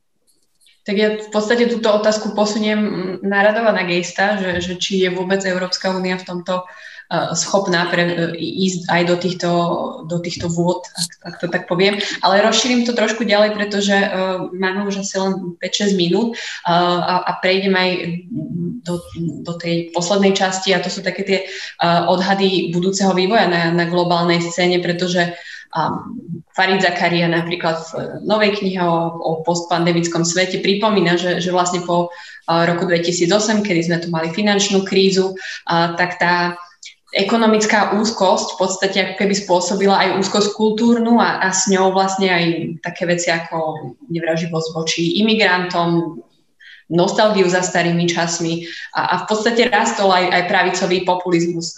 Dá sa možno niečo takéto podľa teba očakávať Eh, na svetovom poli, že, že tie možno autokratické režimy, ktoré ako keby sa zdalo, že, že zvládli veľkú krízu, síce tvrdou rukou, ale, ale možno nejak, nejakým spôsobom efektívnejšie, môžu byť um, nejakou inšpiráciou uh, a, a, a tým, že, že ľudia sa budú ako keby otáčať viac k, k takému pravicovému alebo autoritárskemu populizmu? No, ako najprv k tej prvej časti. Um, Európska únia zvládne čokoľvek, uh, na čom sa budeme schopní dohodnúť. Hej? Čiže um, sú hneď dve oblasti, ktoré by nás urobili efektívnejšími ako medzinárodný aktér. Tou prvou je vzdanie sa absolútne zastaraného, prežitého princípu jednomyselnosti v rozhodovaní v zahranično-politických otázkach. A druhou oblasťou je budovanie obranej spolupráce, nie ako konkurencia k transatlantickej spolupráci, ale ako náš príspevok k partnerstvu.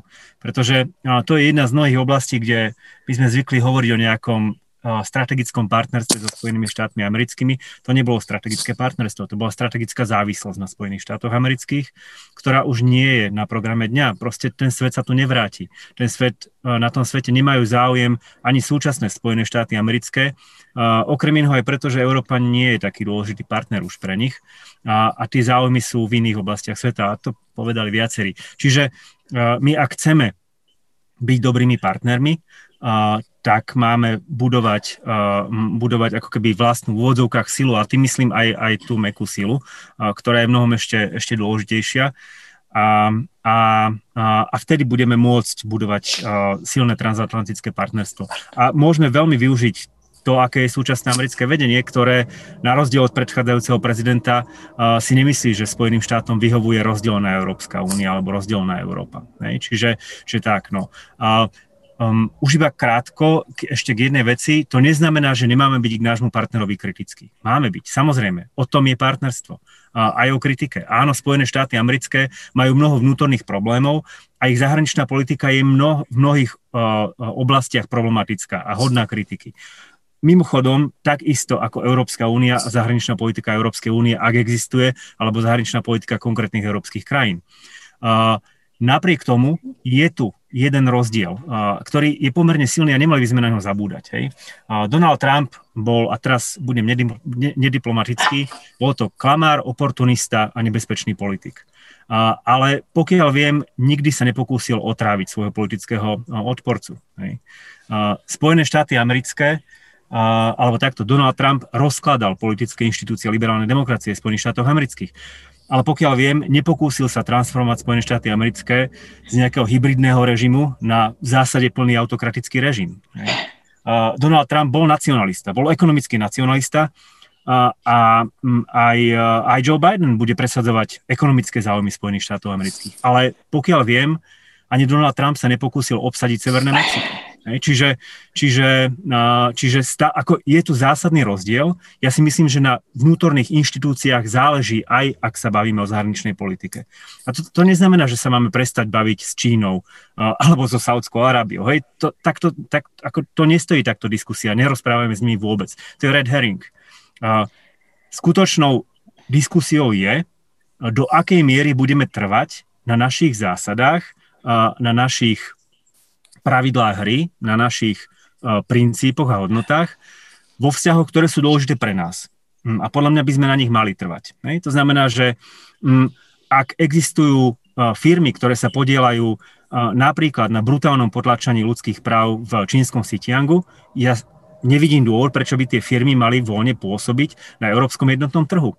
Takisto, ak existujú firmy, ktoré sa po, po, podielajú na brutálnom potlačaní ľudských práv v, povedzme, Jemene, hej, niečo, čo robí Saudská Arábia, takisto ich máme, podľa mňa, takisto k ním máme, uh, k ním máme pristupovať. Hej. Čiže, čiže uh, to nie je o tom nerozprávať sa s nimi vôbec, uh, ale to je o tom predstavovať pravidla hry. A teraz nie z nejakého kultúrneho etnocentrizmu alebo niečo takého ako europocentrizmu, ale preto, že ja si úprimne myslím, že princípy slobody, rešpektu k ľudským právam a, a tak ďalej, to nie sú európske princípy. To sú, to sú celospoločenské princípy. A v niektorých krajinách sú dodržiavané lepšie, v niektorých horšie.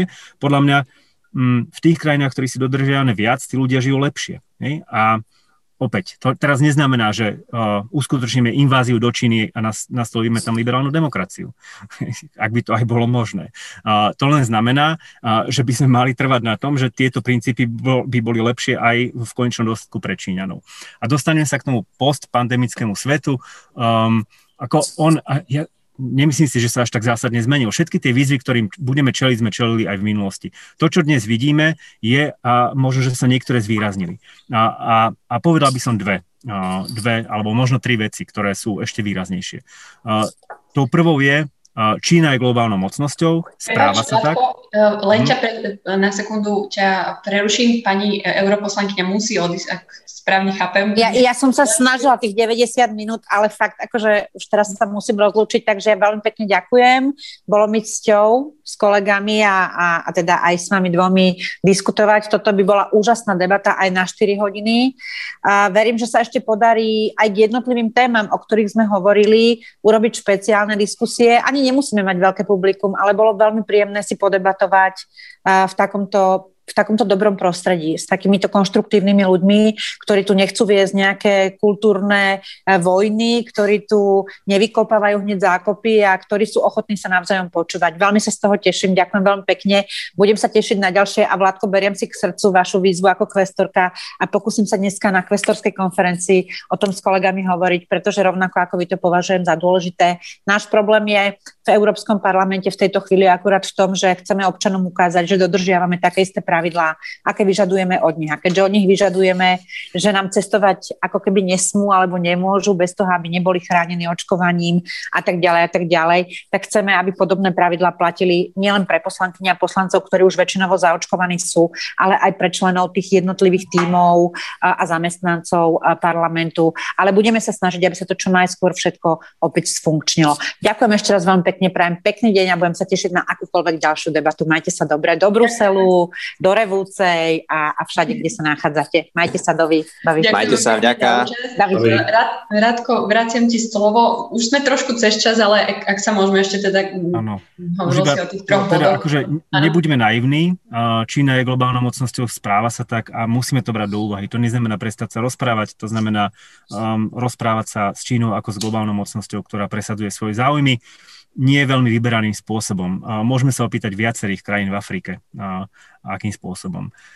Čiže to je jedna vec. Druhá vec je, Európska únia môže byť užitočným partnerom vtedy, keď bude vnútorne silná a musel, mali by sme ju reformovať. Európske krajiny sa delia iba na dve skupiny, to platilo dávno a dnes to platí ešte viacej. Krajiny, ktoré sú malé a krajiny, ktoré si nechcú priznať, že sú malé. Ak máme hrať akúkoľvek globálnu hru, môžeme ju hrať iba, iba spolu. A tretia vec, ktorá je dôležitá, áno, rozprávame sa so všetkými, ale skutočná spolupráca podľa mňa stojí na zdieľaných pravidlách, ktoré chceme všetci rešpektovať. To znamená úlohu pre nás dovnútra, aj my by sme mali tie pravidlá rešpektovať. Európska únia je dnes ako opýtajte sa niekoho z, z Macedónska, kam by chcel emigrovať. Či chce emigrovať do Európskej únie, do Číny alebo do Ruska. Ja si myslím, že v tomto hlasovaní by vyhrala Európska únia. Ale je to preto, že stále, napriek všetkým problémom, ktoré tu máme, stále sme otvorenejšou spoločnosťou. Chráňme si túto otvorenosť, chráňme sa pred tým, čo tu bolo nazvané, tým ako keby pravicovým, ja by som to nazval kultúrne konzervatívnym populizmom, ktorý je podľa mňa nebezpečný pre Európu dovnútra a nebezpečný pre Európu na vonok. A, a, a vtedy môžeme podľa mňa byť stále ako keby, nazvime to, že atraktívnym modelom a, a, a zaujímavým partnerom. A tu hm, končím. Ďakujem. Ďakujem aj ja. Pán europoslanec, vlastne veľmi v krátkosti, ak by sa dalo ten, ten, to miesto Európy v postpandemickom svete, možno taká vízia kratučka od vás ešte. Myslím si, že musíme byť e, európskejší, jasnejší, hlasnejší a v tom svete, v prvom rade v našom susedstve, ale takisto aj globálne potrebujeme e, stať na pevných základoch. To znamená, e, ja si myslím, že áno, demokracia je menšinový žáner globálne, ľudské práva sú menšinový žáner globálne, zároveň sú to ale veci, ktoré sa všetkým, všetci hlásime aj v charte OSN po druhej svetovej vojne a pokiaľ na to rezignujeme, budeme mať všetci problém. Takže myslím si, že báme sa so všetkými režim, režimami, my to robíme ako europoslanci a, a naozaj uh, tú komunikáciu máme otvorenú uh, so všetkými kanálmi a, je to dôležité, ale zároveň chráňme aj naše princípy, e, pretože potom je ten problém, e, že tie autoritárske vzory prenikajú do vnútra Európskej únie a rozkladajú nás vnútra. Toto je problém, e, kde naozaj si potrebujeme nalinajkovať nejaké červené línie. Čiže ja dúfam, že tá pandémia nás zoceli posilní. Určite sa to už ukazuje v tej ekonomickej a sociálnej oblasti a musíme zvládnuť, ako hovoril Radogejs, ten druhý polčas. A, a, a potom to bude aj základ pre aktívnejšiu politiku za našimi hranicami. Ja si myslím, že pridaná hodnota Európskej únie pre občanov a členské štáty je v niektorých politických oblastiach zvlášť významná. A myslím si, že práve tá oblasť vonkajších vzťahov zahraničnej politiky je jedna oblasť, kde to dlhodobo vidíme. My máme spoločný európsky obchod, spoločné európske investičné politiky, a máme vlastne spoločnú zahraničnú a vonkajšiu politiku. A dnes budujeme bezpečnostnú obranú politiku a bez toho, aby sme to robili spoločne, nemáme šancu. Už vôbec nie ako Slovensko, Slováci, Slovenky, ale ani žiaden európsky štát samostatne. A, a práve preto si myslím, že, že potrebujeme hľadať tie cesty uh, k tým partnerstvám. Uh, ja považujem za veľmi dôležité, sme to tu vôbec nespomínali, ale to, čo sa udialo ruka ruke s pandémiou, je napríklad odchod veľkého členského štátu Brexit. A, a myslím si, že na to, aby sme boli dobrým globálnym hráčom, potrebujeme nájsť aj spoločnú reč s Londýnom v ich otázkach. Ten Londýn sme nespomenuli, ale je dôležitým partnerom a, a chcem, aby to tu zaznelo. A, a to sa týka aj Ruska, týka sa to aj Číny a týka sa to konec koncov aj toho mostu Spojeným štátom americkým.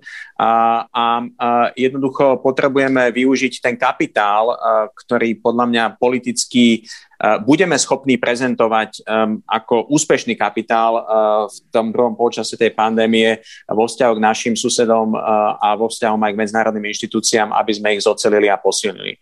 My žiaľ, ako Európania dnes nemáme tú tvrdú silu, nemáme spoločnú armádu, my ešte to bude dlhý čas, kým podľa mňa pod európskou vlajkou sa budú viesť nejaké, nejaké vojny a nikto si ani neželá.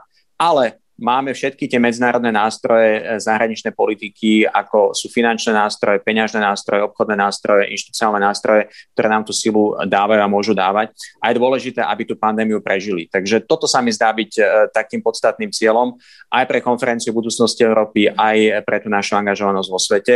A ja sa chcem ešte raz veľmi pekne poďakovať za príležitosť mať túto debatu. Ona bola taká trošku globálna, takže teším sa, že rozmeníme na drobné v nejakých uh, drobných témach. Uh, vďaka aj uh, Euroaktivu aj Friedrich Eber Stiftung za, za to, že tu môžeme byť a, a strečne pozdravujem z Bruselu všetkých a teším sa na pokračovanie týchto debát.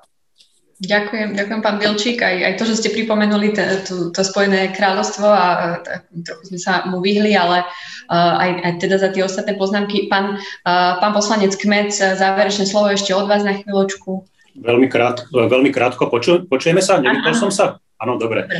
Uh, Veľmi krátko, e, dva rozmery by som uviedol ako veľmi dôležité. Jeden je vnútorný. E, konferencia o budúcnosti Európy bude veľmi dôležitá, aby sa posilnilo vlastníctvo Európskej únie z pohľadu občanov. A tu je veľmi dôležitá budúca generácia, mladá generácia, rozprávať sa s mladými ľuďmi. Takže to posilní tú kredibilitu a silu Európskej únie aj dovnútra, aj navonok. To je, to je prvý základný pilier.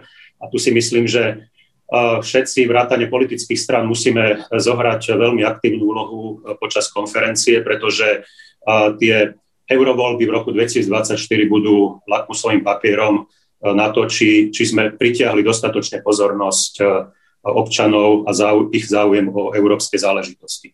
Druhý rozmer, a tu, tu, by som, tu by som sa prikláňal k takým tým čierno-bielým prístupom, že teda musia byť nejaké minimálne minimálne štandardy, kde členské štáty musia dodržiavať určit, určité minimálne, minimálne pravidlá, aby nepodliezali latku a aby sa nám nerozkladala tá Európska únia znútra. Čo sa týka toho vonkajšieho rozmeru, tu stojíme na kryžovatke, už to bolo spomenuté aj u niektorých predchádzajúcich rečníkov. Buď, buď vstúpime do studenej vojny a tam, tam si môžeme predstaviť tiež to čierno-biele riešenie, slobodný svet, neslobodný svet, ale tým pádom postavíme tie krajiny, ktoré sa dostanú do orbitu toho neslobodného sveta, zase do situácie, ako bolo Československo a iné satelitné krajiny. A tá druhá možnosť je hľadanie takých tých šedých riešení v rámci nejakého toho svetového vládnutia za účasti týchto neslobodných krajín, to, čo navrhujú e, napríklad títo americkí politológovia. A tu, tu v podstate prichádza tá úloha diplomácie, že nesmieme sa pozerať e, na to, že do budúcna e, tieto krajiny e, budú, budú v konečnom dôsledku v tom, v tom bielom ponímaní, ale že možno tam presadíme nejaké to šedé riešenie a bude to nejaký kompromis.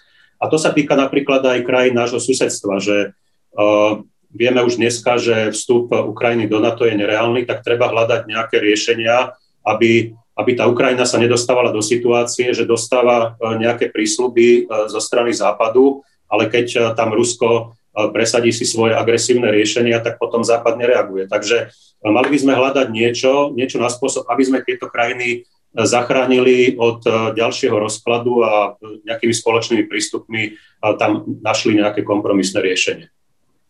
Veľmi pekne ďakujem za, za tieto záverečné slova. Aj všetkým za účasť. Europoslanec Vladimír Bilčík, pán poslanec Národnej rady Peter Kmec, analytik a vydavateľ portálu Euraktiv Slovensko Radovan Geist, Monike Beňovej, pani europoslankyni, ktorá už teda musela odísť. Ďakujem veľmi pekne všetkým divákom. Ja som nejaké otázky dostala, aj sa snažila teda ich dostať do diskusie.